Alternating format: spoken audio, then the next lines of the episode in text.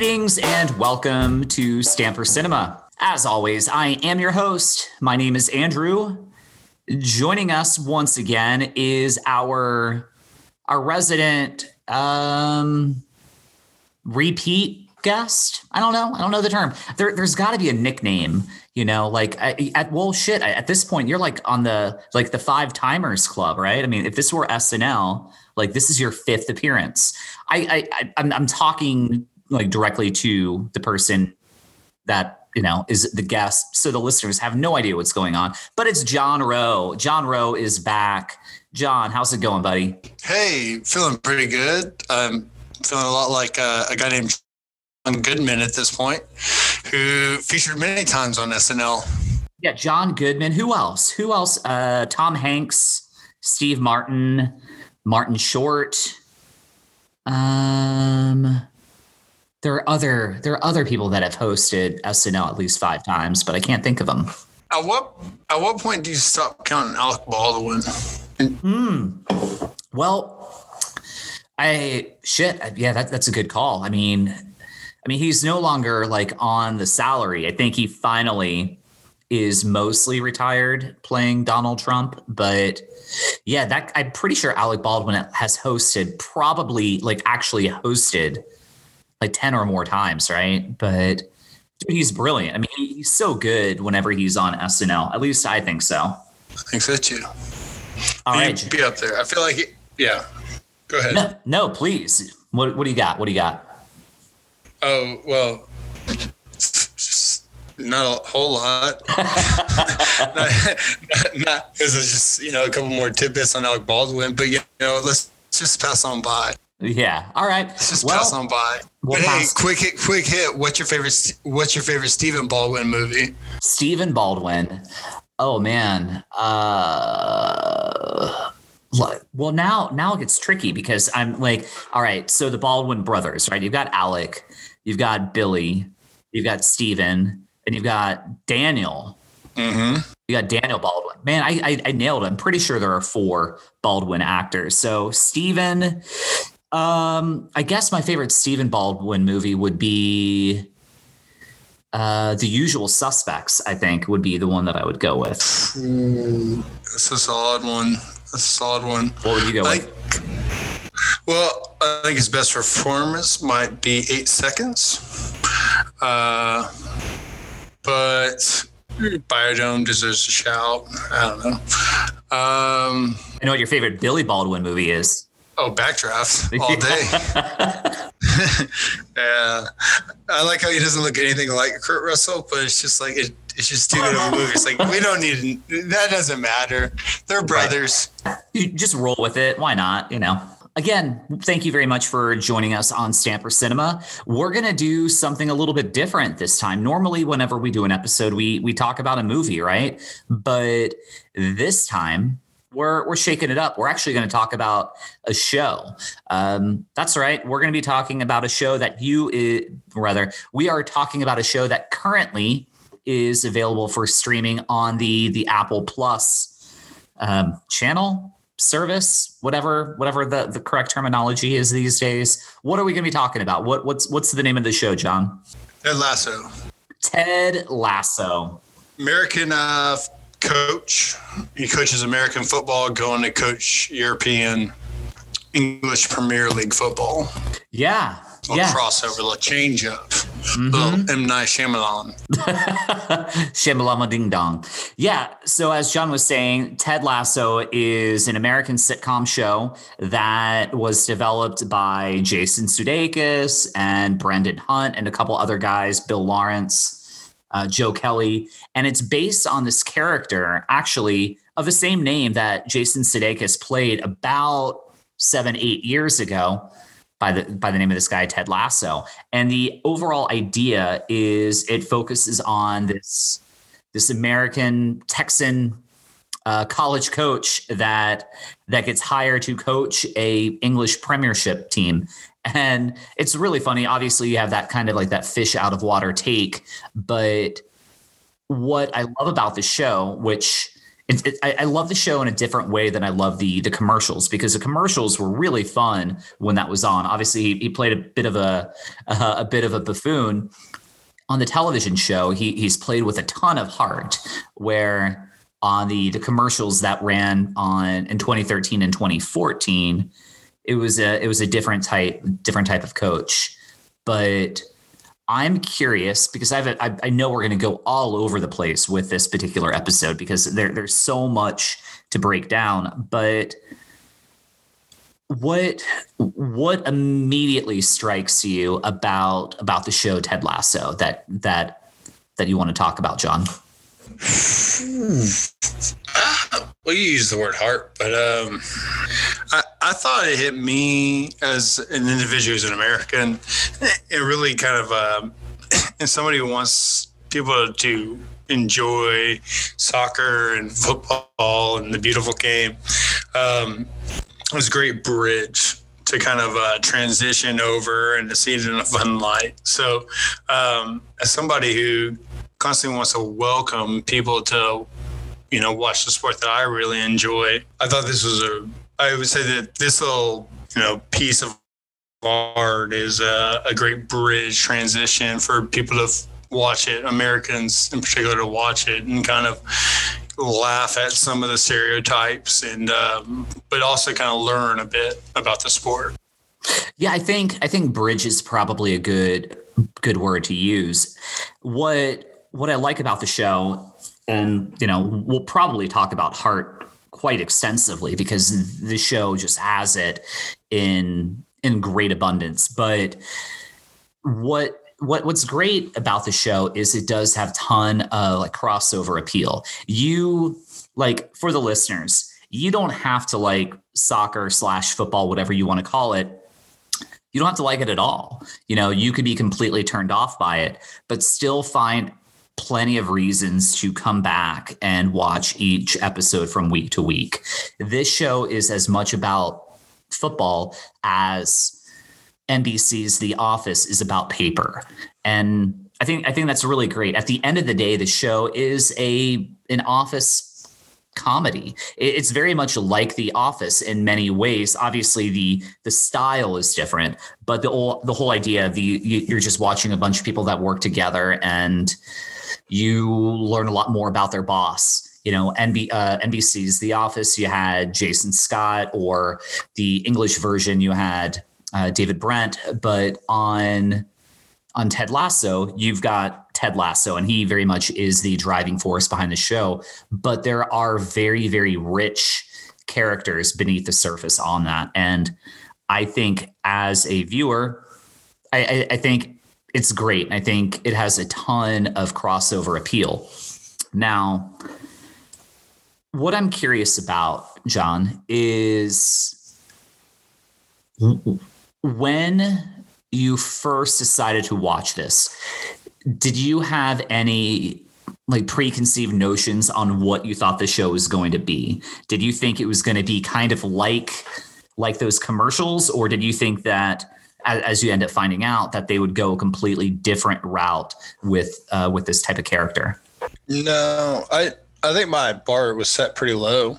To kind of compare it, uh, one of the shows that was pretty good lately was, or pretty lately, but Flight of the Conchords. They had a great first mm. season. Second season wasn't that great, but they had a lot to work with with the first season.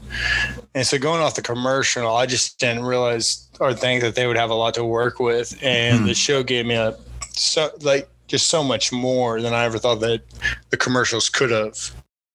So I went in with low expectations. I'm finishing with high expectations. And anybody listens who haven't seen it, I would just say, you know, it, it's worth watching. It's um, it's a it's a good show. it's a it's a damn good show.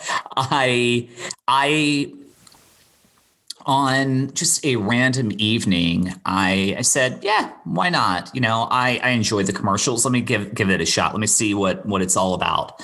And the pilot hooked me. I mean, it absolutely hooked me. I, th- I thought it was great, but but it, it it exceeded any type of expectation. I, I think I ever would have had for a show like this. But I think the other thing that works with it is it's coming at a just a perfect time, right? For anybody that's listening to this podcast, I think I make make a reference to it at least one once an episode that you know we're in 2020 and it's been a pretty bummer year for many people and there there's been a lot to be down at right you know whether you're you know being quarantined or you have a family member that's gotten sick or you've lost a family member or maybe you've lost your job or maybe you're bummed out over politics whatever it is you know there, there's just been a lot of things that have happened. The atlanta braves not you know going to the world series whatever you know. Um but what's great about ted lasso is this is a genuine like sincere feel good comedy. And and it's fun and it's very refreshing and it doesn't feel that it's it's trying to like hype you know hype up the fact that oh we're just a feel good. It's this isn't touched by an angel type shit. This show is still very very witty and very funny but also incredibly endearing. And maybe that goes to the goes to the writing. Maybe it goes to jason sudeikis who is fantastic or maybe it goes to all the other great supporting roles that are in the show and we'll probably talk about the cast in the not too distant future on this episode but long story short there there's just so much to enjoy and i'm willing to bet that chances are if you're listening to this podcast you haven't seen it i mean it's on apple plus right now so it's not on netflix it's not on Hulu or anything like that. But you know, you can get your your free trial with Apple Plus. There, there's tons of other great content on that on that streaming service. But give it a shot. I'm telling you, you give it two episodes. Watch the first two, and I promise you, you're gonna want to watch the rest of the season and and see how how the how the season finishes up. Would you agree with that, John? Uh, yeah. So I would agree with you. Um, and talking to friends of mine who are soccer fans, they they knew the commercial, so they had that same kind of reservations I had of like, well, what's it really going to be about? And you really got to watch two episodes because the first episode does have some of the same jokes as the commercial. So if you only watch that one, you're like, ah, it's just the commercial. But I think in the first episode, you get enough to know that it's more than that. But to get two, then you're hooked. Yeah. And I think, I mean, we've kind of given you a brief rundown of the overall plot as an American coach coaches an English an English team. But how does he get there? Well, the the overall backing plot of the show is essentially the the wife of the owner essentially gets the club in a very very messy divorce. It's all over the tabloids. The the owner is was cheating on his wife and the wife basically by like steals the club out from underneath him and she has this idea that she just wants to ruin the club take it down. Kind of similar to the um the the owner of the cleveland indians in the movie major league. Kind of similar in, in that respect that a female owner takes over the club and she just wants to have the club tank. So she hires a american buffoon who uh, knows nothing about the game to come over and become the coach for their team. And what is the name of the team, John? Richmond. AFC Richmond is absolutely correct. And do you what, know? No, please. Oh, what? No, you. Uh, do you do you know what year they were established? Ooh, uh, 1992. 1897. 1897. All right. All right. No, I did not know. I, I, just threw out a random number, but I do know what their colors are, and I do know what, what what's on their crest. I want an AFC Richmond kit. I know somebody's got to make one of those at, at some point, but I desperately want to have an AFC Richmond kit. I feel like you could buy a patch and buy a Crystal Palace kit, you know, be okay. it very much looks like the Crystal Palace kit, doesn't it? I think, yeah, they both have the red and blue. I don't know if Crystal Palace have like any yellow trim on it though, like AFC Richmond uh, do, but I can't remember. I can't remember, but I do know that Palace are red. It was their it was their first match in the in the game. I don't know. I I just kind of got the feeling that um, that was probably the filming. Just just a guess. but like that would, but whenever you talk about like teams battling relegation, Crystal Palace is that team generally every year. And I thought it was, um, it, anybody ever saw the movie, the, the program, they would know that Florida State was the team basically featured in the movie, but it was the uh, Wolfpack, you know, instead of the. Mm-hmm. mm-hmm. Um, generally, teams are based on different ones. Uh, and I would say that this team was somewhat based uh, with their team jerseys on Crystal Palace. Yeah, yeah, I think I think that's fair. So, all right, obviously we're we're talking about AFC Richmond, this kind of like middle of the table type uh, football team. And within this world of Ted Lasso, you are blessed with some really, really great characters. You've got you've got Rebecca, who is the owner, played by Hannah Waddingham, and audience, uh, you would recognize Hannah Waddingham mm-hmm. as the uh, what was her name on Game of Thrones? John, what was her name on Game of Thrones? Uh, Set. Well, I don't know if they actually recognize her, and I the thing I texted you, I think, was Sansa's Septa Septa Mordane, but uh, Septa. She was bottom line. She was the shame. She, uh, so audiences, you would recognize, or maybe not recognize, because she looks completely different.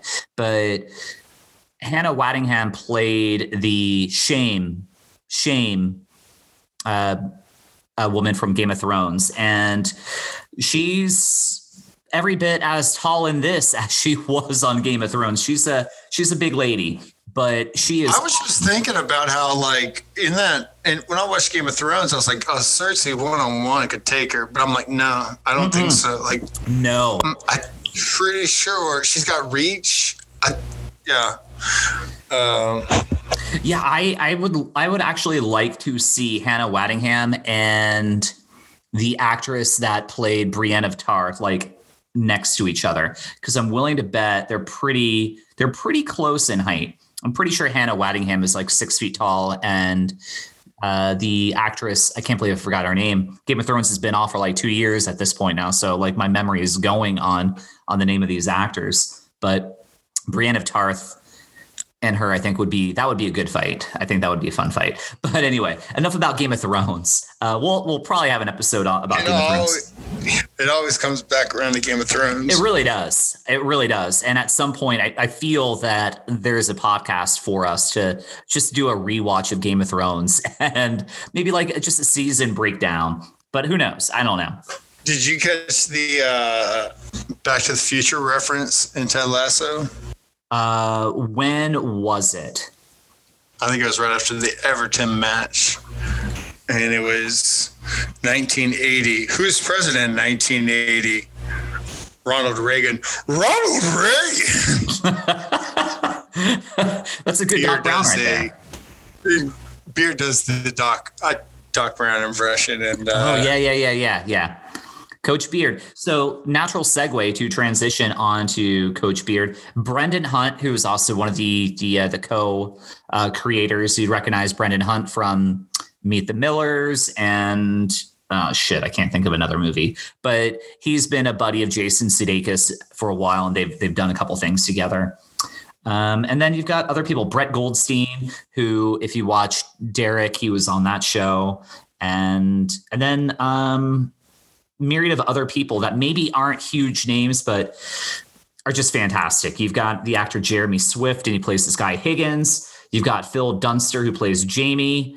Um, uh, you've got Nick Mohammed, who plays Nathan. Who Nathan was probably my favorite character on the whole show. Actually, I take that back. They're all they're all fantastic. But I did I did love me some Nathan, who was their uh, their their their equipment guy, um, and I I feel bad because of the fact that there there's so many things that I want to like talk like do like quotes, but I also want to like toe a very cautious line by not not spoiling too many things about this about this season because I really do want everybody to watch it, but. I don't know. Uh, I, I leave this open. John, do you want to take a deep dive into this, or you just want to have like kind of a just an over like gloss of what the what the season was. I I uh, I defer it over to you What do you think? Well, Andrew, it's like trying to beat the offside traffic when you're playing against Colombia. You got to tote that line. you got to tote that line. You got to, you know, sometimes you got to go for the Hail Mary. Yeah. You know? But if it doesn't land, it doesn't land. If you get caught off, you get caught off.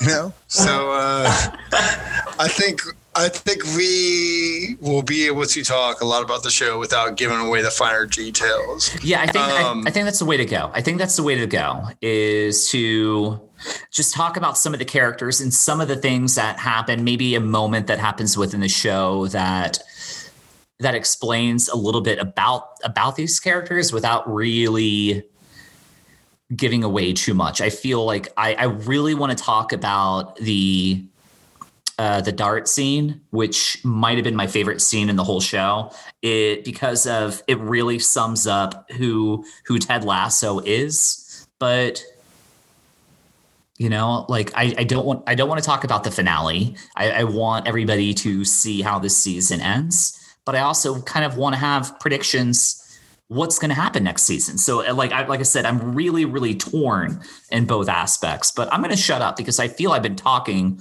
way more than I normally do with you. Well, let's. uh You sound great though. You're good. Thank you. Um, what are you? What are you? What are you drinking tonight? Well, I am drinking a Founder Centennial IPA. Founders. Nice. It was like that. It was like uh, like a 15 pack for like 15 bucks, and I'm like, well, that's a dollar a beer. Sign me up. So that's that's what I've got. But I also have, if the conversation goes a little bit longer, I've got the hard stuff. I've got a little little little scotch. We'll we'll keep that for the second half. There you go. There you Yeah. go. Are Let you drinking know. anything tonight? I haven't seen you with anything. Oh, well, I've been keeping it in a nice Yeti can. Um, I moved on from White Claws to Trulies on the uh, soft burn uh, back in, you know, just something, a little spritzer. Yeah. It's like alcohol water, basically. Dude, but I'm, a, I'm a fan of Truly. Uh, I'm, I'm not gonna lie. Have you have you had Swell yet? That that's a straight up like Austin one. There there's one called Swell, and it's Mm-mm. based right out, out of Austin, man. The people that do uh, I want to say the people that do Waterloo.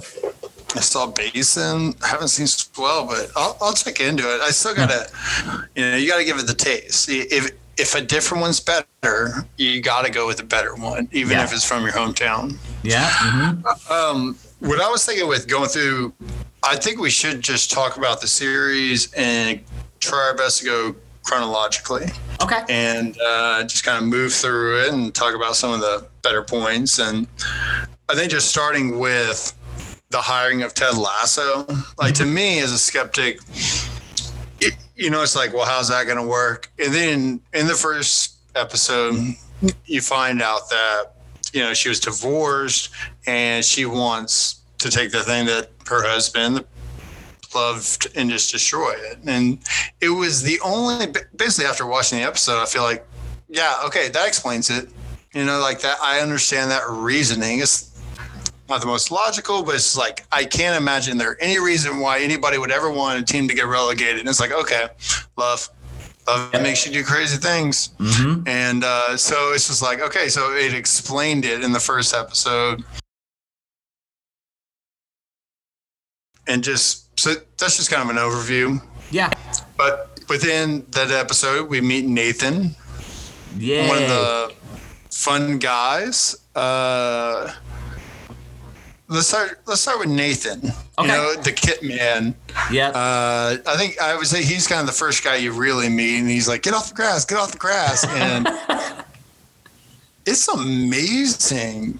They, it, it, that's one thing I find fascinating, and it, and it deservedly slow, but pitches and football fields and golf courses, the uh, amount of detail and love that goes into those people who put in the effort, like Yeah. those those grasses or pitches or whatever you want to call it, are so good, so Mhm. perfect.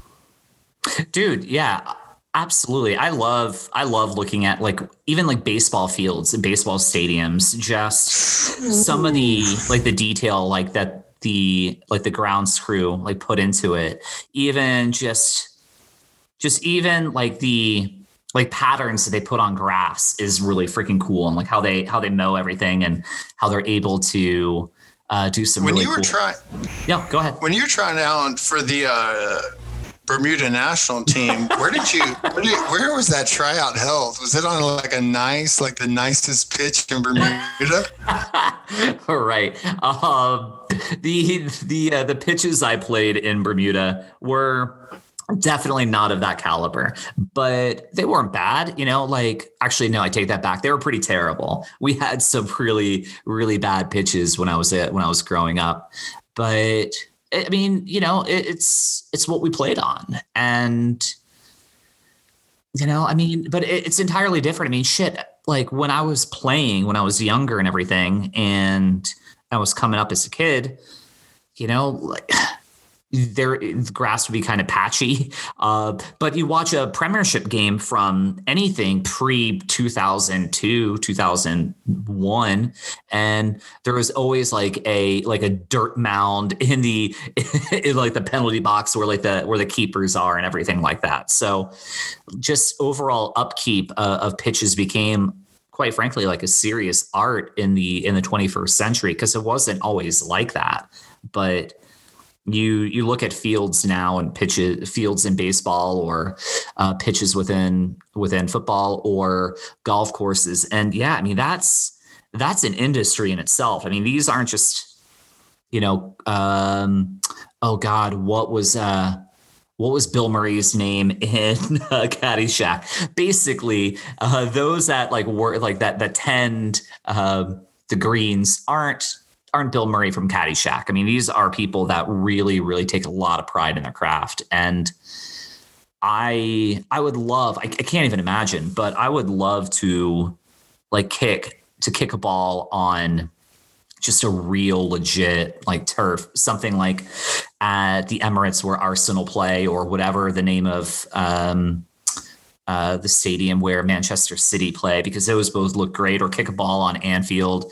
Um, you know, any one of those or Old Trafford where Manchester United play. I mean, just just to kick a ball on one of the pitches there, I think would just be a really incredible feeling. I had two coworkers who got to play on the Austin FC pitch recently. Mm.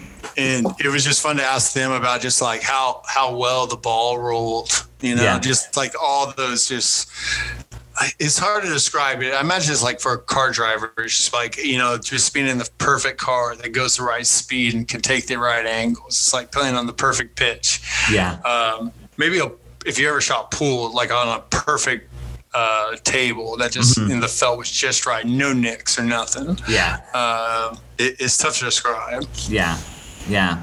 Um, one thing I did want to talk to you about is I, I feel like while we go through this, we should probably just kind of uh, have a section for things that may frustrate us within the game that we'll just put to the end. Um, uh, I guess I'm trying to think of what you mentioned, but um, I, I, guess with the overall view of sport of soccer, football, and those kind of things, uh, FIFA and how they would be, but there might just be a section we keep at the end for um, an overview talk of big big issues. Sure. And I think just to save us a little bit of trouble going forward, listener, we we're we're talking about soccer, we're talking about the beautiful game, we're talking about, you know, football. They're all one and the same. But I think for the the rest of this podcast, I think I think it's okay for us just to refer to it by football. I think you and I both feel a little bit more comfortable referring to it I think so. Football. Yeah, so, I'm good with that. That's, yeah, good. It, it, it's it's weird, you know, like calling calling a sport two different names where everybody refers to it by one name except for us. And now you are starting to see here in America that you know you the the the name of football is starting to finally take hold you know and and now a lot of the teams that are coming into MLS which is Major League Soccer um, are are now putting FC as in football club into their name right you've got Atlanta United FC you've got uh, LAFC. You've got Austin Football Club. You've got Charlotte Football Club, who's also coming into the league, and many, many other teams that you know that are that are that are joining, and they're they're going back to that FC. So yeah, for this podcast, I think let's just you know not have to oh, worry about anything. Call it what it is. Call it what it is. It, it's football. That's what the that's that's what the damn sport was named 150 years ago let's just stick with Well, it. these are one of those. I guess this is an example of a conversation I wouldn't mind having at the end of like, what's football? Is football what you know people using their feet, or is it what Americans call it? Like, yeah, yeah. but I, I wrote down football and football. By the way, just we'll come back around. Yeah, well, I it's mean, my it it doesn't matter. You know, we'll we'll go all over the place. I I really don't even know. Oh, you know, honestly, I'm gonna I'm gonna turn it over to you because of the fact that you you just did a rewatch on the show, as as I recall. So you probably have more more notes and other things that are on your mind, and I'm curious to know what you're thinking, where you want to see this conversation kind of kind of go. So I'm going to take a little bit of a a back seat and let you kind of uh, take charge and and kind of you know run this bad boy. So what do you think? And what what's on your mind when when uh, when chatting about Ted Lasso? talking about Ted Lasso. Well, the first thing I would just say is the music's really, really good. I would say it's right up my alley.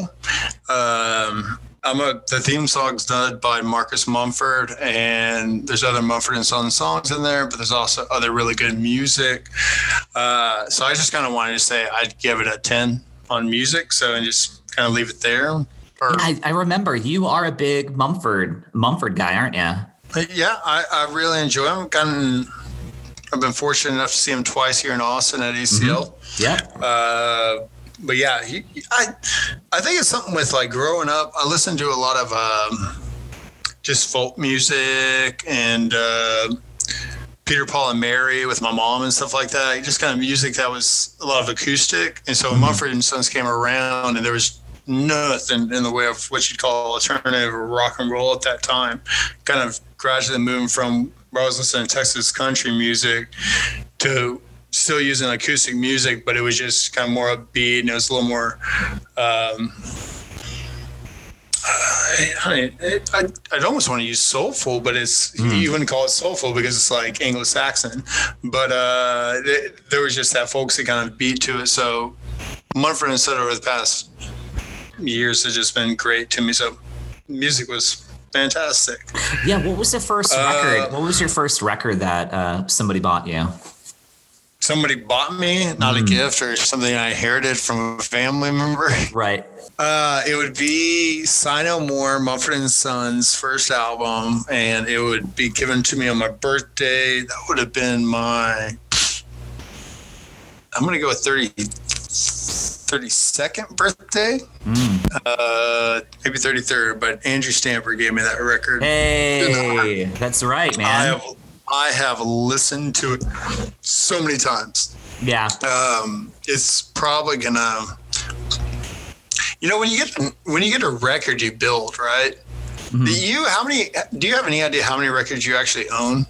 Um, no, no. But if I were to, I don't honestly, I don't have as many as I would like. But the biggest reason just comes down to like sheer space, right? Like I'll fill up, fill up like a cabinet, and so I have to be very selective if if because the record is large, right? And you know, if I only have like three inches of of space on on a shelf then I have to be very selective with you know what albums I'm going to put onto that shelf because you know when it's full, then I have to find a new home for my records, and it, it, it's a weird problem to have, and it's maybe it's a good problem to have. But if I were to just arbitrarily guess, I don't know, maybe 250, maybe, maybe it, I'm, I'm going to say approximate 250, and um, yeah, it it's um and you know we're I, I it's all it's still all rela- related to Ted Lasso. I mean we're we're, we're talking about Mumford and Sons, so it's kind of kind of connected. But I I got into collecting. Well, shit, I've always been into vinyl. My my father was a big uh, music junkie, and he had a record player as a kid, and I would listen to his old uh, Black Sabbath or Uriah Heep or flipping the script entirely, Bob Marley and Jimmy Cliff records, and and uh, I, I I loved it. I you know, and he when he got over vinyl, he bought bought cassettes, and then he bought DVD uh, CDs real early. But vinyl was something that that I really enjoyed. I, I, think artwork was a big a big reason. I, I love the artwork on on vinyl. I also love the idea of kind of you know flipping records. I thought that was kind of cool. But so my as far back as I can remember, I've always been a big vinyl fan. I wouldn't consider myself a complete like audiophile, like where I have real high tech record players, which I would love to do. I mean, mine and most audiophile would completely like scoff at the at the record player that I use, but you know, it, it's I think it's pretty, so that that's why I've got it. But to answer your question, five minutes later, uh, about 250 records is what I've. Nice. well, I've gotten. Uh second thoughts about building a record collection after that. But if I do, the cornerstone will still be Sigh No More. You know, get all the Mumford Sons, get all the Pearl Jams, then do the grunge movement. Yeah. Just keep, you know, picking up one. Uh, artwork is great. When I think about records, I think about my father's early ones where I can remember albums from the Eagles or Boston. Right. Uh, just Lynyrd Skynyrd Troop was just a photo of them, but just like iconic, you know, just looking, they just look cool. The music was fantastic. Mumford Sons did a great job, mm-hmm. or Marcus Mumford did. Um, and so I just wanted to make a small note to say that the music was really good in this show. Uh, but I, I, am really intrigued to hear stories of you listening to Bob Marley on a record out in, you know, out on a beach somewhere. That sounds pretty cool. I mean, there, there there's not really uh, too much of a, a story to share. It's just I, I I loved I loved records and I, I love music, and I think a lot of that comes from a lot of who I am really does come from from my father. Well, I mean, I get a lot from my mother as well, but my father loves movies. My father loves music. My my father loves football, you know, and all of those things are three of my biggest passions. And all three of those take me back to a very specific time growing up in Bermuda, you know, and I've spent I probably spent the same amount or close to the same amount of time in Bermuda as I did Florida. But when I think of my childhood, I almost never think of Florida. It just it, it doesn't. I, I don't necessarily have any any sense of nostalgia there it was just a place that a place that I lived in between in between place uh, in between those visits to Bermuda that really shaped who I am as a person. But yeah, um, Bob Marley's Exodus is probably my favorite Bob Marley album. Um, my father also had an original pressing of Sergeant Pepper's, so I've got that. You know, so circa 1967, I want to say Sergeant Pepper's was. So I've got a record upstairs that is what 50 53 years old yeah like i i love vinyl and i love music and for ted lasso I know that you are a huge Mumford fan. I remember having a conversation with you many years ago. And we were talking about like if you could see any like any band, you know, living, mm-hmm. you know, n- living your dead, top five, top five. Uh, Mumford was on was on your list. And I remember giving you like a little shit at the time or whatever because I had just dropped like Prince and David Bowie, but uh, like both of which were like were dead. also, also really good. yeah, also They're really good. Very good singers.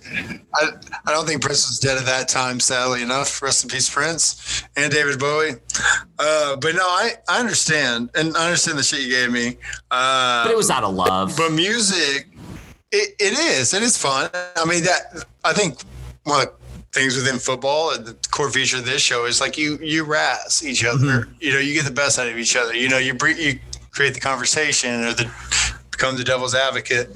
Uh, but I remember that conversation, and um, it's fine. It, football is about timing and mm-hmm. being in the right spots at the right time. And, and, at that time of my life, I think music works the same way. It's where Mumford and Sons, like they talk a lot about love, being in relationships, out of relationships. I was in my, I'm started listening, and I think Sigh No More came out probably when I was around 22.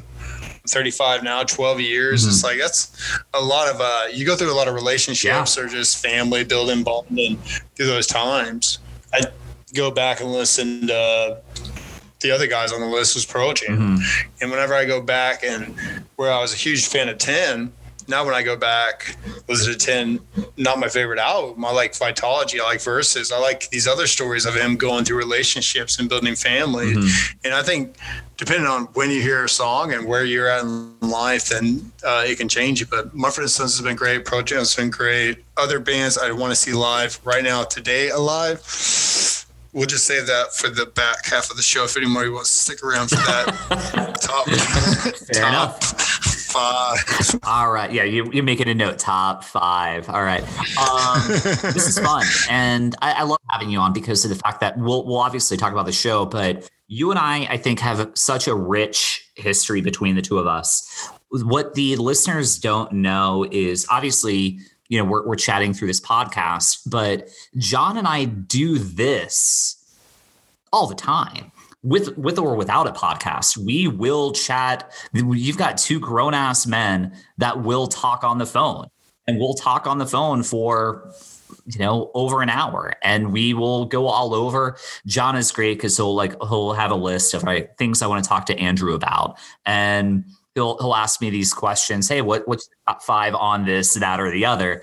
And it's been that way since since we met seven approximately seven years ago at this point I, I want i want to say. So this while this is a podcast this is just honestly very much just a natural conversation that john and i have. And it, it, it's, fun. I enjoy it. So but to bring it back to ted lasso unless you want to add anything uh, else into that little segment there you you mentioned that you love the music. What is next on on your list of things that you wanted to cover on ted lasso Uh, let's go down the characters. We talked about Rebecca.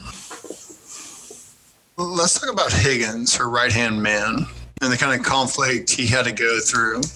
Because I, I think he is that character who kind of builds in every character. Nathan, we learn later, but let's just kind of go through the hierarchy of the of the team. So we talked about the president.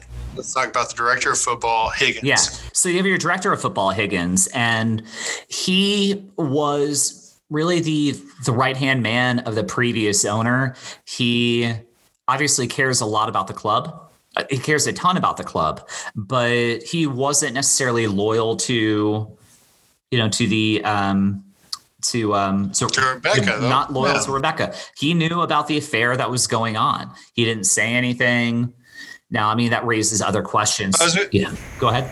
Well, as we spoke about how Rebecca wants to destroy the club, Higgins throughout most of the season is her right hand man and hides it, just as for her husband who divorced her for cheating, he also went through that as kind of a director of football, hiding the relationships and the cheating scandal. So he he is very he's a right hand man. He is one to overlook things. Uh, but his character grows into if it's not Nathan, him, there's so many who just grow throughout the episodes, and you like that of uh, likable characters, real uh, well-rounded family man. Yep.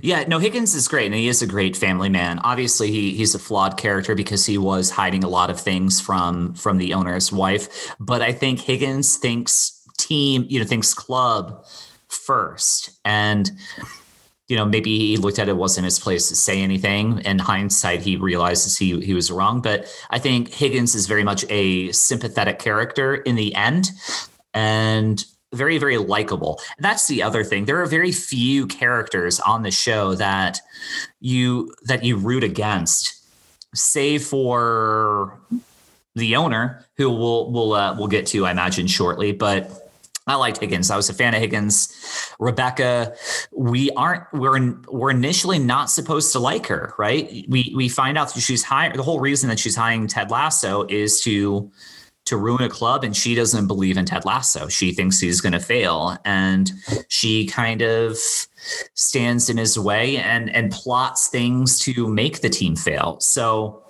initially she's a you know a form of antagonism, but as the show progresses, you grow to love Rebecca and admire her and really really respect her and she's great. But so you have those people behind the scenes you've got the the uh, the actual owner of of uh, AFC Richmond. Um, I can't remember his character. Rupert. Pardon me. Rupert Ma- Rupert Mannion. Oh, that was that was his character. I couldn't remember his character. All I remembered was he was Giles from uh, Buffy the Vampire Slayer. That's really the only thing I could remember. Is every time I saw him, I'm like, that's fucking Giles from Buffy the Vampire Slayer.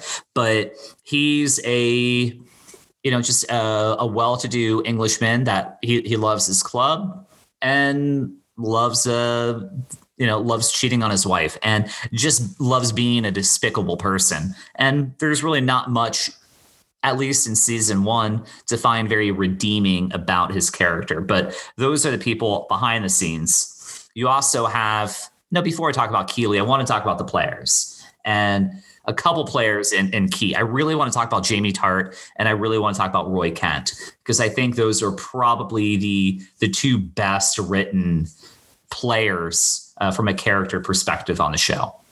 So, first, let's talk Jamie Tartt. What do you think about Jamie Tartt? Jamie, tart, tart, tart, tart, tart, Jamie. um, not likable. Yeah. I, I, you talked about likable characters, and I know what they did, and I, I understand, but they're. I, I didn't find him likable at all.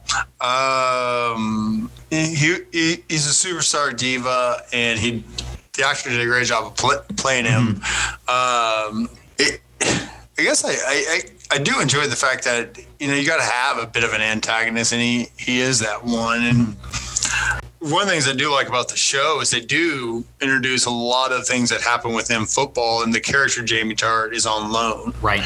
And he's he's not playing, he's going to go back to Manchester City, and so that's one of the things they dealt with within the show.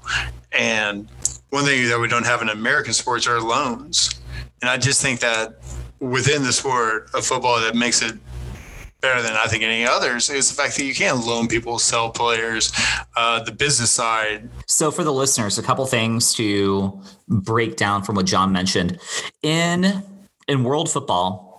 They have a thing called loans, and a loan is, for example, to flip flip the script, and we'll we'll talk about use it using baseball. Say you are a player for the Atlanta Braves but the Atlanta Braves have an excess of pitchers, right? So in your starting rotation, you've got five pitchers, but you know what? You've got another, you've got another pitcher that you know is, legit, but you just don't have room for him. But you don't want to get rid of him you know, long term because he, he can be very valuable to your squad. So you loan him out to the San Diego Padres for a year, knowing that he'll be able to uh, play in regular games. He'll get that experience. And then when the season is over, he's able to come back to the Atlanta Braves. So that is something that that they do in world football and and it, it's great you know it, it it it allows the professional time to develop and you know work on their craft but also allows a team to find another way to be financially lucrative you know and not piss away a, a, an investment so you've you've got that that they call it a loan the other thing that I want to mention is regarding the player Jamie Tartt. Jamie Tartt is this young up and coming English stud. He's technically a Manchester City player, but he gets loaned out to AFC Richmond. And he knows he's the best player on the club because of the fact that Manchester City are a top tier team and AFC Richmond are, you know, um, a struggling club at that. So he's kind of like a, a big fish in a small pond kind of mentality. But what, what is interesting about him Actually, what's interesting about him isn't really even about him. it's Ted Lasso because Ted Lasso, his whole thing is he loves coaching, right? He's this American coach, and we've kind of glossed over the fact that he was a football coach and he was hired to fail. That doesn't exist really in the world of Ted Lasso as a man. He he's just a good coach and he he he cares about developing human beings you know men um, you know from you know whether it, good talent basically he he's all about helping that player find their inner self and those are things that are valuable to him and through ted lasso's coachings and wisdom Jamie Tartt learns something about himself and and and and that is refreshing. So even a character that you loathe very much throughout the show because Ted Lasso has an effect on literally everybody, he has an effect on on on Jamie Tartt and um but I'm not going to say what without like spoiling anything, but I wanted to talk a little bit ab- about that briefly about the the character Jamie Tartt. Now, the the Yang to Jamie Tartt's Yin would obviously be Roy Kent. Now, who's Roy mm-hmm. Kent? Roy Kent is the elder statesman. He's the captain of the team. He's been there. He's done that. He rubbed me the wrong way initially when I found out he was a Chelsea player. Uh, so, um, but every teams are all always made up of dynamics right. and championship. Good teams are always made up. There's usually a, a youthful person who's on the rise, and there's usually somebody who's been there and done that who can steady the ship. Um, and that's just two out of 11 people. Uh, especially at five, that's what they call it spine. But uh, those are the two kind of feature characters within the football club who are, you know, leading them to be an average mm-hmm. once again in the season. Uh, between them, there's a girl named Keeley. Mm-hmm. And no lie, when I heard Roy was from Chelsea, my first thought was he's going to sleep with Keeley behind Jamie's back. Has that happened in real life? Uh, for Roy or for a Chelsea player? for a Chelsea player. Yeah, there's there's you know it happens within football sometimes, yeah. uh, you know, and, and, within real life. Yeah, and, yeah. Uh, sadly enough, uh, but no, um, yeah, I'm poking fun at the uh, John Terry situation where he slept with his own teammates' wife, yeah, girlfriend, wife. Yeah. Anyways, um, um, I can't believe I forgot the name uh, he was the guy that scored like the the um, the goal against Arsenal that knocked us out of the Champions League in 2004. Uh, I, I, see it. Yeah. I see his fucking face. Uh-huh. Looking back now, does it make you feel Wayne any Bridge. better that John Terry John Terry railed his wife? yeah, makes me feel better. No. no. Yeah, Wayne Bridge, we didn't knock us out of the cup. yeah, that, that's terrible. That's terrible. terrible. But fuck them both. Yeah, uh, but yeah, that, that was one of my first immediate thoughts. Uh, one of the cutest first scenes in the first episode was whenever he's leaving the locker room and he's kind of putting up his own things and he puts up a sign that says believe but he makes a little correction in jamie's locker. That's when we meet keeley and um, it's it's just a fun cute little scene yeah. of nice people. Yeah. So and, the actress and i apologize john i just cut you off. I, I am sorry. You were just mentioning keeley and i just wanted to let listeners know the actress that plays her is an actress by the name of Julie, uh, juno temple. And Juno Temple has been in my mind since uh, what 2007, 2008, since the movie Atonement, which that's a movie that that just has fucked me for life. That movie is well, one, the movie is really good. The music is fantastic. The editing is act uh, fantastic. The editing, the acting is fantastic. Everything is really, really good. But her role in atonement is pretty important to the overall plot of what happens in the movie. So when I see her as an adult, I go back to I go back to her what 12 13 years ago. And um just uh this character. Wait is my math right? Is or am i getting her wrong with mistaken with i might edit all this out but hold on. 99 09 no, that's right. Yeah. Um, sorry, I'm having a little sidebar in my own head, but yeah. So her her character was pretty pretty important to the overall plot of uh, Atonement. But anyway, I think about her from uh, Batman, uh, Dark Knight Rises. It's just a quick little scene, but basically Anne Hathaway like tosses per this guy's watch. He was um, she was working him over, and you know things got physical and or whatever, but it's just a small little scene. But she was, you know, the one Anne Hathaway Catwoman was kind of looking after a little bit on the streets. Oh, cool. She, you get this one, uh, she just throws a little wash. She's like, oh. Anyways, I remember that. I didn't. I, I completely forgot that she was in that. Yep, tension we're building in that, but we'll talk about somebody. You and maybe somebody else will talk about Batman one day. Yeah. but you know, okay, so we've after that, are there any would you say there's any other players worth mentioning on the team? Isaac, maybe he becomes captain a little bit. Yeah, I mean, yes, there are other players on the team. Uh, the the the South American player w- was great too, but I, I, I feel Mm, yeah, but I feel that like the the two players that we really focus on at least on this first season are Roy Kent and Jamie Tartt. You know, Sam. Sam was the other one. Sam is a good call out. Um, but yeah, I think I think we need to spend a moment and talk about Coach Beard though. okay. Yeah, I like that. yeah. So Coach Beard is in for American terms, he's your your your your quintessential assistant coach.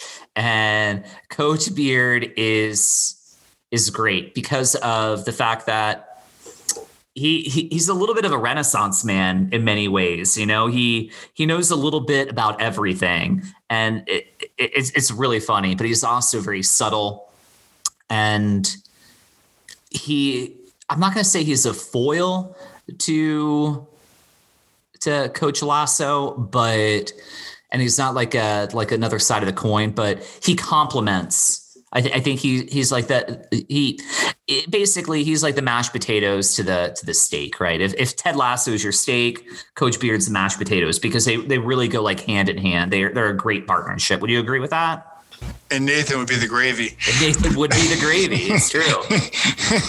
Nah, but I, I understand like because the Ted Lasso's outgoing and talks a lot, and it, it so he's the other side. So Jay and Silent Bob, right? Silent Right. Bob doesn't talk so much. Jay does. Yeah.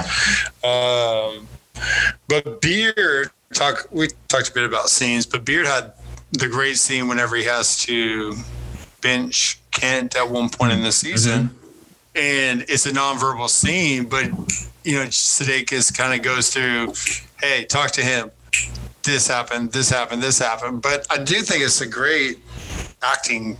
Just because, like, you can actually, I think you can see it in the eyes and little subtle details of him being. They only show little snippets of his face, but it's like a little happy, little sad, little happy, little sad, but they're very subtle. That's another thing within this show. There's a lot of little subtle things that happen. One of the other little subtle things I really liked was there's a part where they go to a karaoke bar in Everton, and um, Rebecca, the boss, sings "Let It Go," and you get this quick little shot of Roy Kent in the background. One of the good things to know about Roy, you might want to know, is he has a niece, and that's probably like his love of the show, or you know, the person he cares about most. But if you have a you know six year old niece, you may have seen Frozen, Yep. and Rebecca's singing the Frozen song, and you get this nice. This nice little shot of Roy just in the background, and he's just worthing it. He's not singing it, but he's just like Yeah. saying the words to it. and it's just like that's one of those little details. I was like, way to go! I don't know Apple TV or producers, directors, but there were a lot of scenes that I really appreciate in the show, like that. Yeah. like that one. Yeah, that. I mean, that's a really, really great call out. And maybe, you know, maybe now we transition into like some scenes that that we think about that I think are are okay to talk about because I don't think they necessarily spoil anything. I mentioned it earlier, but the dart scene is just pure. It, it's pure gold, and for the viewers if you're if you're if you're listening right now you can hop on youtube you can type in ted lasso darts and you get i think like the full like four minute scene. I haven't watched it but while john was talking i pulled up just to see if it was available. Because it's it's it, it, it's great writing. It has a great reveal. It has a great nice little turn in it. And as a viewer you have an idea of where this is going to go because of the fact that by the time this episode comes around, you've learned not to underestimate Ted Lasso. You've earned you, you've learned that there's a lot more than meets the eye, and you, you still have that moment where maybe it's not going to work out the way that you want it to, but just the the delivery and the editing and Jason Sudeikis' del- uh, just his comedic timing, it's it- it's so fulfilling of the good guy you know, getting one over like over the asshole. And it, it, just for me, it was it was just a very, very like fulfilling scene, but also important because he wasn't doing it for himself. He he he did something for somebody else and was, you know, um selfless selfless he was doing a selfless act a lot of characters he's very selfless yeah. um he was doing it for rebecca and as we mentioned she's she's the person trying to bring the team down. So when he does something selfless, especially for her, yeah, just means all that much more. Yeah. The other thing is I did like the little like nod to the Princess Bride that they do with like the whole like left-handed thing. I think was. Have you ever seen Princess Bride? Like, it's like. So I. I I, I missed that. Well, the I'm, I missed I'm not the Princess like, Bride reference. Well, I'm not left-handed. Like so, like in the Princess Bride. Ah, gotcha. Yeah, yeah. I got you. Yeah. But oh man, I totally forgot. I'm not left-handed. Yeah. So yeah. a little a little Easter egg for you there. But what about you? Any any like key scenes in the show from the first season that that that you think of that practice practice episode six practice and it is on there. And anybody of my age especially american demographic would understand practice. Talking about practice We're talking about practice? practice? It is i love how they let this theme play out because it is hilarious. And then right at the point that you realize it's serious, there's a there's a subtle thing that uh, I don't know the director does or whatever, or the camera, but they tilt the camera just like ever so slightly. But in that scene, all of a sudden you get this tilted camera where like Jamie's a little bit lower and Ted's a little bit higher, and I think it just kind of like it's like you get the v the visual along with him just going like bearing down on him. Like mm. we're talking about practice, and he, he's letting into him, and he's right.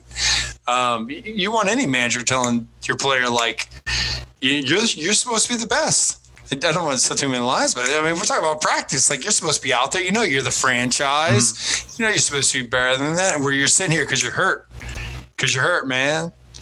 And I think it's I think it's great. I, I hope anybody who's they think is trying to play it off with t- tell that hurt player to go set up cones. Yeah. Uh, it, that's one of those common sayings within our football. It's just like, you know, he's setting up cones. Mm-hmm. You hear about players who are riding the bench or they're, they're setting up cones. And that scene in particular, I, I, man, I thought that was the best scene of the, the whole show. Nice. Nice. I like that.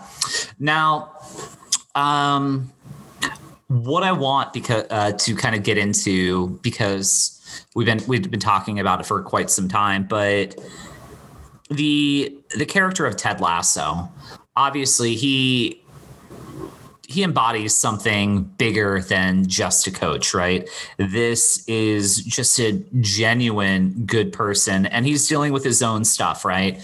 We we learned part of the reason why he took this job is he needed a bit of an escape, you know. Uh, he was dealing with some issues within his own marriage and you know, it taking on this role at AFC Richmond presented a new opportunity for him. And it also allows the viewer just another another way to empathize with his character and and see that you know life is hard even for somebody as genuine and sincere and sweet and admirable at, or admirable as ted lasso. Things don't work out even for the biggest of optimists out there. And it's sad you know but I, I think I think it was necessary. But when I think of Ted Lasso, to kind of transition into this kind of like statement, you've got somebody that just believes in you wholeheartedly. You know, anybody that whether whether it's a player or whether it's a peer, you know, he he believes in the other person and that is so freaking awesome when i think of like when i think of bosses that i've had in in my life. I I I, wish there were I, I wish I had more Ted Lassos, you know, that that were just you know that that had that same type of vibe where that they were that they they had all the confidence and the faith in you and they they knew how to motivate you the the, right way and you know I, I, think that's just maybe part of the reason why i love the show as well is just what Ted Lasso represents as an individual and as a coach and as a leader.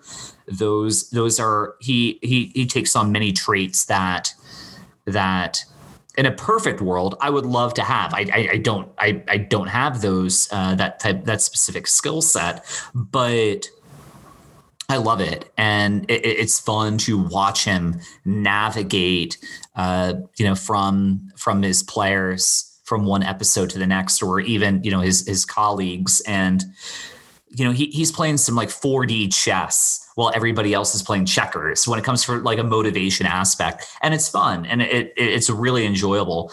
And i guess the question i have for you john i do like by the way i do like this whole like three minute monologue before i get to my question apparently. But my question to you john is do you do you find coach lasso ted lasso as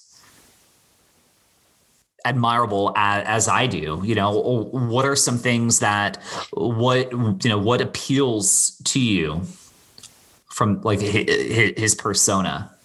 Uh, Socrates once said, "Don't judge a man by his answers, judge him by his questions." So I judge you a lot, man. Three minute question, pretty good, pretty high. uh, Ted Lasso, gossip, optimist. Um, when I look at Ted Lasso, I see a lot of similarities. I think when I look at all the characters on the show, and maybe I just do this because I thought I was Jon Snow, but apparently I was the Hound on Game of Thrones. But um, but when I watch the show, I I think I'm I'm a Ted Lasso. Uh, like I, I want to go and I want to be positive. I just want to create the perfect environment. What scares me is when you said like somebody who believes in you it's like sometimes i wonder now when i go into work is being positive enough? Is being positive actually believing in somebody? It's, it's nice enough to just say hey good job but believing in somebody is a little bit different. So i guess one of the things i just took from your what you just mentioned was just the idea of like there's a difference between being positive and believing in somebody and whenever i go back into work i want to take the belief with me uh, you know, hope is the thing that kills you, they say. Um, but when you watch the show, who do you identify with most? Um, I, I don't know. See, identify is a tricky is a tricky word because I don't know if I necessarily identify with anybody yet, but I see people that I know in this in the show. And while I don't necessarily see myself, at least not yet, and maybe maybe there there's something to be said that you know I'm, I'm maybe I'm I'm kind of Jamie Tartt ish, um, but um, just from like from a I, I was cocky when I played, you know, like so from a performance, you know, from for, uh, from a performance aspect, I was kind of cocky on the pitch, and I was a striker, and I wanted the ball, and I wanted to play make and do all the all you know I, I wanted the highlight reel. But i watch this show because i see i see people i know in this. And you said that you see a lot of t- uh, ted lasso in yourself. And i agree. I've even said that to, to catherine that ted lasso there, there's a lot of John Rowe in there, but I also see a lot of Coach Beard in you as well. You are a little bit of a hybrid of of Coach Beard and and and and Coach Ted Lasso. And this isn't me just trying to blow a little smoke. I, Catherine and I have had this conversation when I watched this when it blew me away a month, two months ago, whatever it was when I first turned this on. And she's like, "What'd you think of the show?" Because she had fallen asleep because you know. Uh, you know, it, it, was late, and I literally watched. It was late. It was late, and I watched like six episodes in one yeah. evening. But she's like, "What'd you think?" I'm like, I, I, I loved it," and she's like, "Oh, cool." I'm like, "Yeah." It it it felt like I was watching John Rowe on TV for like three hours. And it was cool because of the fact that I really, and you know, maybe it doesn't hurt that he, he's a Texan, you're a Texan, you know, but you're both you're both extremely positive. And when we work together, those those are some of the takeaways that that I had. I whether you know whether we were working in the the same store or if it were Wednesdays and I came to visit you, every time I left left the room, I felt good, like I accomplished something. But it wasn't maybe because something I taught you. It was because of the the way that you were positive. It made me feel good about myself, you know. And, well, if anybody wants to know a, a secret about talking to management, talk about what they want to talk about. Not, I mean, I'd find out. I mean, we were just having fun. Yeah. And I never used you, but with other managers, I would talk about what they want to talk yeah. about. but uh, and I'll just make you feel bad, but it's not just you. It's most friends, and it's just the way my mind yeah. works. Like whenever I hear or see something, I just file it into. I got. I got to send that person that message. I got to tell that person that thing. One thing I really liked in the show, and I wish I, if I ever do a rewatch, maybe I'll do this, but count the hugs. There's so hmm. many times where somebody's giving somebody a hug in this show, and really go the COVID times. Like I think a lot of people want physical contact and to get a hug, and that's one thing that really kind of stuck to me. And if I ever did a rewatch, I might actually count it. But um, a lot of a lot of good scenes of caring and you know being there for each other. And I, I thought I guess we're just going to talk a broad overview of a lot of good scenes, a lot of the best scenes, and it was somebody giving each other a hug, and we talked about it being about family and. Um, I guess a part of it is like being a part of a team isn't always about like you know you, you have your family at home, but there's also your family at work, your family on the team. And I think that's what this show was the workplace family. You mentioned it being like the office is the workplace family. And uh, how do y'all get along? And when I talk about being positive and you talk about coming to show, you know, come talk to me about, you know, work and, you know, this, that, the other. And I just want to have a fun conversation, you know, like, uh, I look at that as team building, you know, like there's, there's got to be time for that too. And that's the way I think Ted Lasso would see it is uh, you know, you got to have time for the small things, the little things. Yeah. Yeah. Uh, also, another thing about being a, a, good coach or a good leader is having those hard conversations. And uh, Ted Lasso doesn't. I, if there was a weakness to Ted Lasso, I, I would say it's that. You know, is he he doesn't like to have like to have the the hard conversations because of the fact that he has so much faith and confidence in in his team and so much belief in them that even when they're failing he he glosses over it a little bit you know because he he just he he's such an optimist that he he fails to recognize when someone's struggling. So that that's that's kind of kind of interesting. And it, it's it's a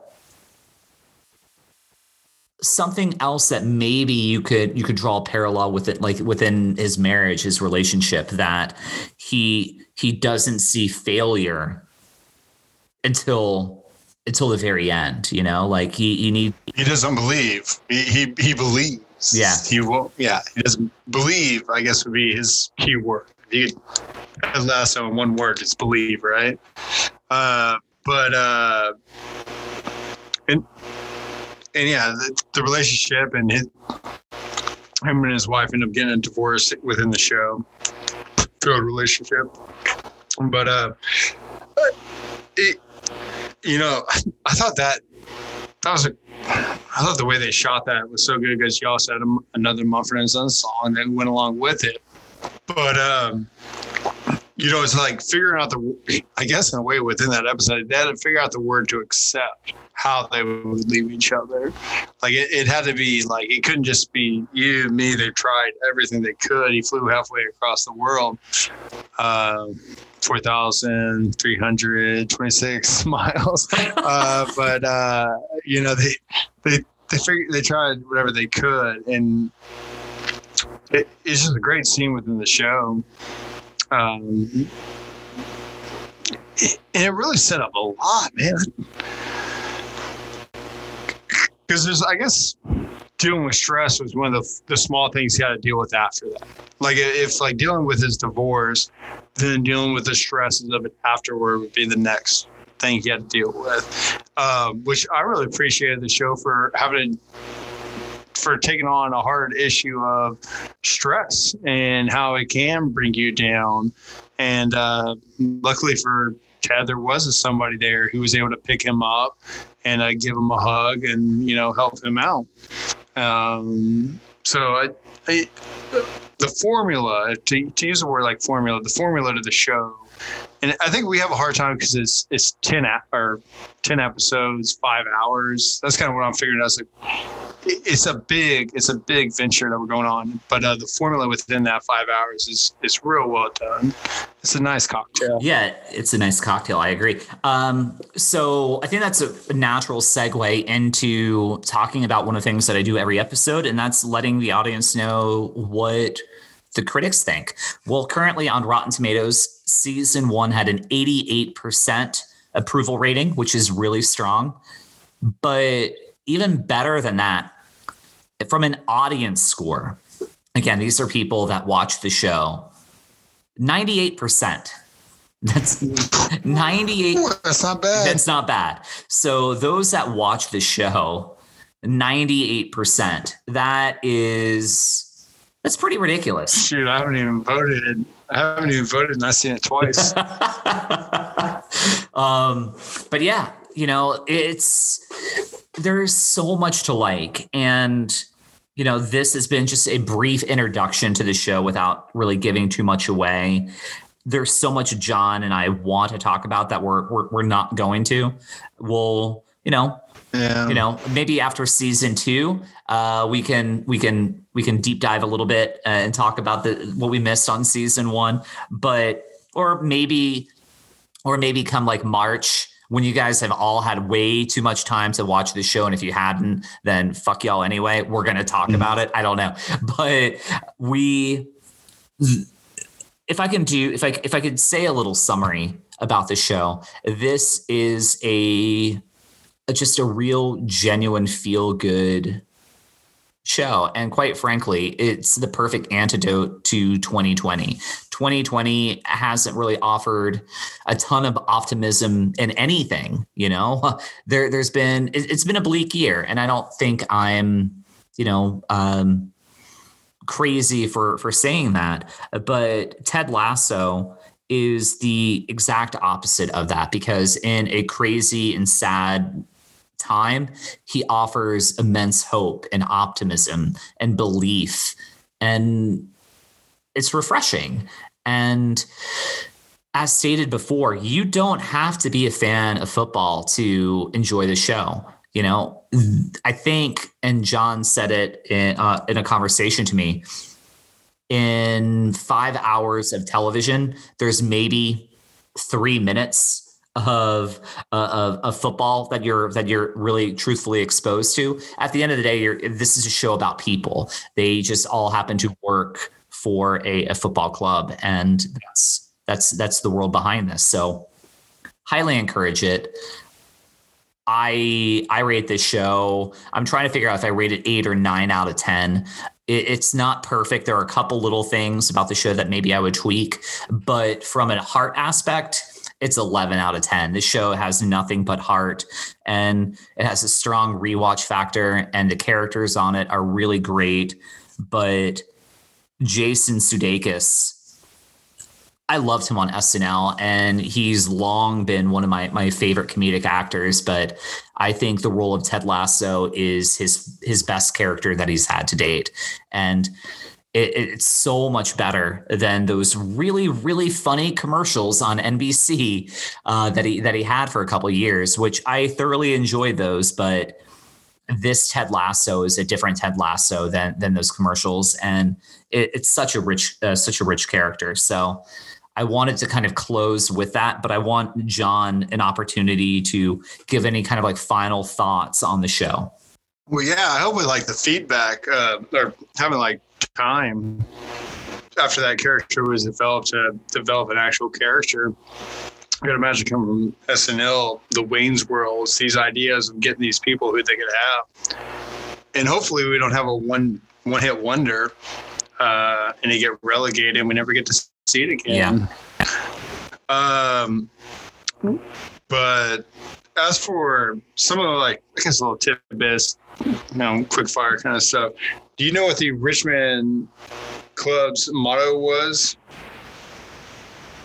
Gratias Firmus Victoria Pacer? No.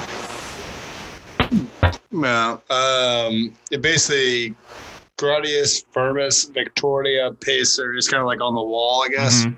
in the background, gradually going step by step. And one of the last parts of Ted Lasso's speech, in his one of his last speech, he goes onwards, forwards. And I think that's kind of one of the cool tie-ins I saw. I saw a lot of cool tie-ins with the club and how they brought it in with the way he talked and and stuff. Um, that was about it. I mean, going to like uh, the back end of things we've gone over. I earlier we had football versus football. We've you know established we, we're allowed to just call it football. I heard you say I love music, and I was curious what movie. Uh, I'm sorry. I heard you say earlier this podcast I love music, and I was curious what movie was that from? What I love music. I love music. Um, sorry, I was going with um, almost famous. Like I'm a golden god. Now tell them I love music. Oh, you know, like admittedly, I need to watch Almost Famous again. I enjoy the movie, but it probably has been close to 20 years since I've seen it. And I love Cameron Crowe uh, movies, but with, Really, 20 years. I would think that movie would be right up your alley. and like I said, I, I need to watch it again, but I think the part, I think honestly, the the reason why I haven't seen that movie as much as I probably should have is that movie came out in a a, a, um, a complicated time in my life, and Okay. and I, I really don't want to say anymore. It was just a, you know, and um, so a lot of things that happened in the years 2000 and 2001. No, no, Andrew, stop, stop. We can leave this for anybody who wants to watch Ted Lasso season two. Mm. We'll just we'll just drop this little nugget of information if they come back for the podcast next year. There you go. Perfect. All right. Sounds good. 2002 though, huh? Yeah. I'm intrigued. Yeah. Yeah. But I love uh, Cameron Crowe movies. You know, Jerry Maguire is is great. Uh, obviously, you you you know how much I love singles. Um, and uh, say anything. Again i don't i really don't need to spell spell out how much i enjoy cameron crowe's work but almost famous i, I need to go back and watch it again. It's it, it's it's been it's been too long. Like i said it just came out in a complicated time. All right. Well i guess now is as good of a time as any to wrap this uh this present on up and and send it out to the world so final final closing thoughts my dear friend Uh, go out and buy something that involves Apple because if you buy something, you get a year free uh, subscription on Apple TV. So if you have a chance, you know, if you don't have money, I obviously don't do this.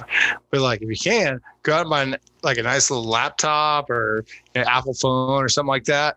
Because if you do that, you can get a subscription for free, and then you can watch Apple TV, and then you can actually watch this show. And it's worth watching. It's been one of the best ones I've seen uh, since lockdown. I'm just gonna leave it at that. yeah Uh, so you know, yeah. Uh, it, I think it's worth watching. Um, I would just watch two a night. That's that's what I would say.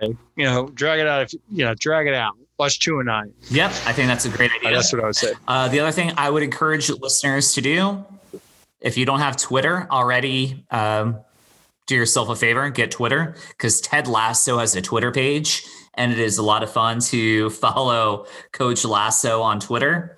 So I encourage you to do that. And also, if you get Twitter, then you can follow me. You can find me at Stamper Cinema on on Twitter. But uh, that is something I would add to it. Again, as if John and I haven't stressed enough over this past hour and and change. This is a real, real fun show. It's funny, but it has a a, ton of heart, and I, I think you're to love it. I really do. I think you're really to enjoy the show. 88% of critics think so. 98% of those that have given it a shot thoroughly enjoy the show.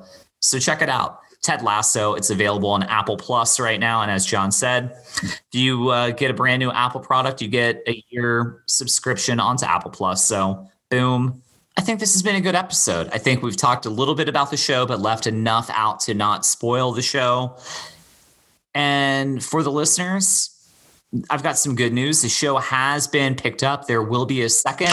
What? Yeah, there will. No, there, I didn't know. Yeah, so season two is happening, and I read something that season three was picked up, which I find fascinating because season two hasn't even come out.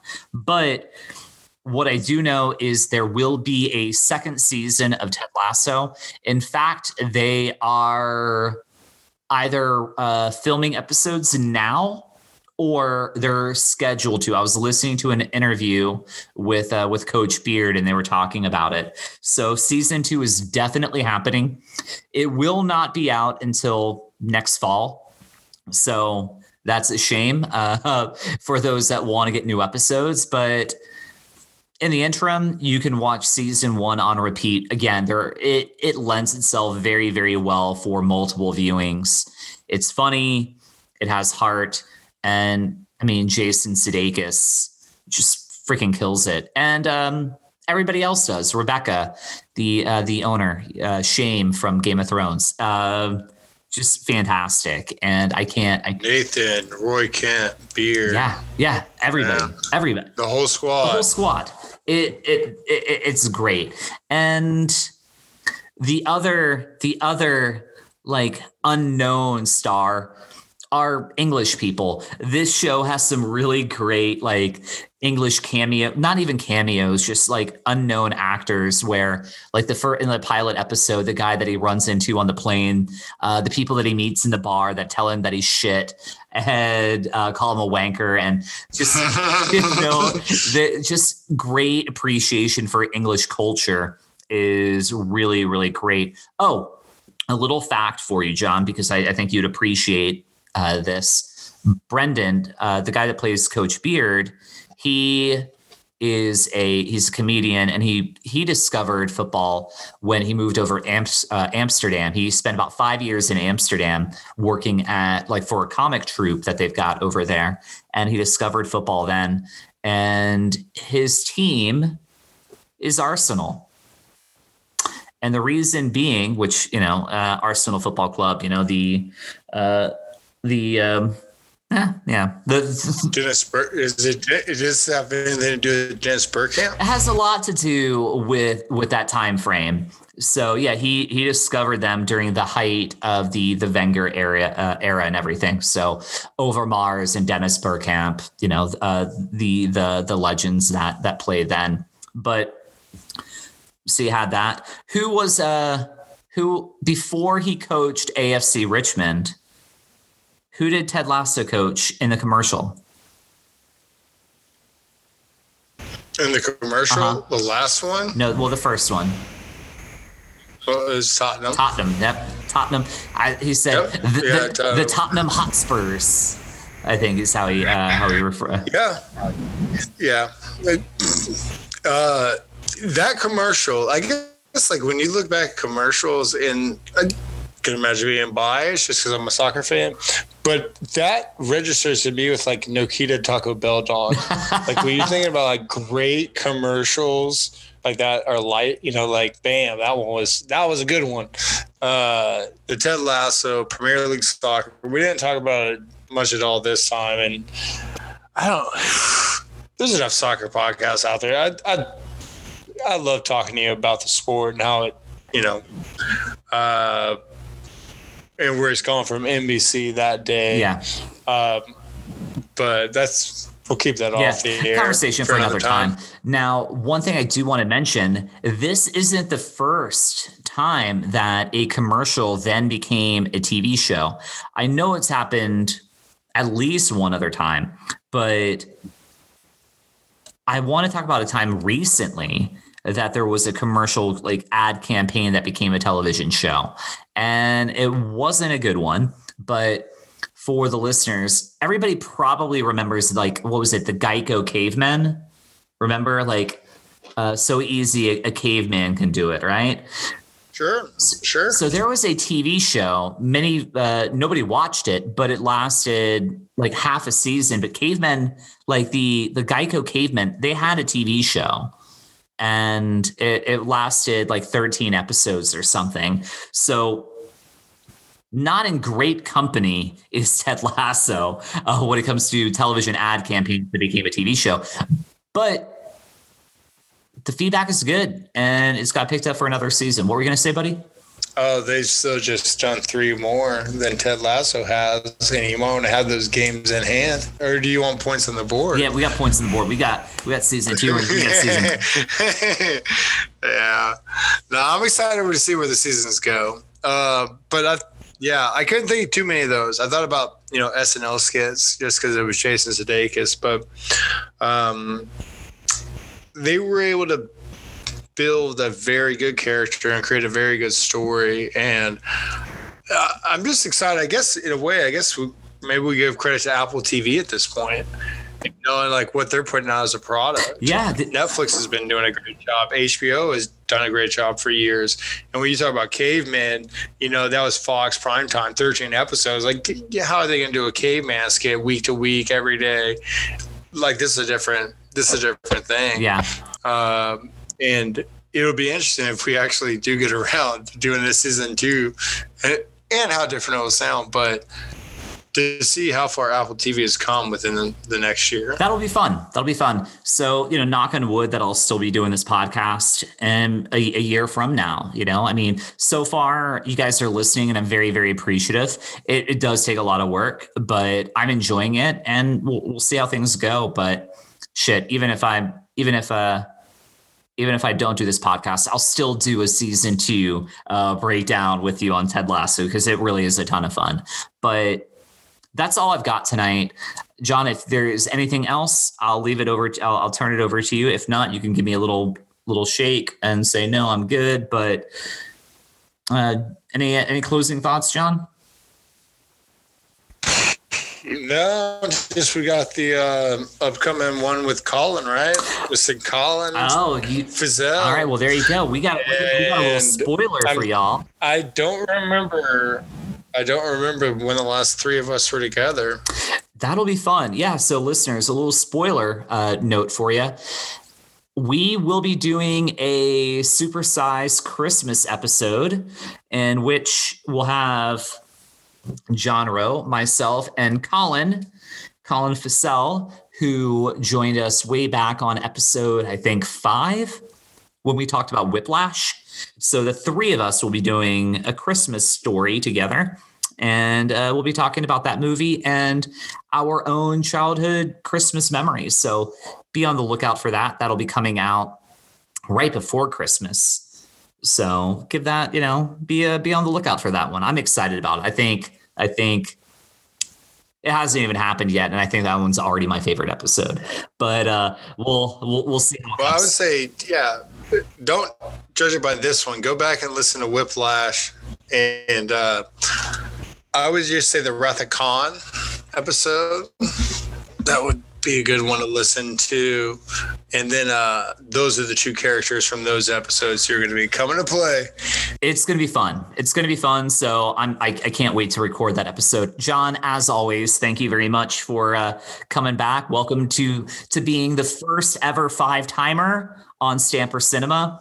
But dude, I mean, you're basically an honorary like guest host anyway. I mean, this this show has my name, but I, I think at this point you're you're you're you're kind of a kind of a co-host as far as I'm concerned, and I'm I'm always appreciative to have you and uh, be able to chat with you. So thank you again. You're welcome. Thank you, buddy. All right, listeners, we will see you next week. Be safe and um, mm, try and think of a better way to end this episode. No, I can't think of anything. Love you guys. We'll see you next time. Pretty good.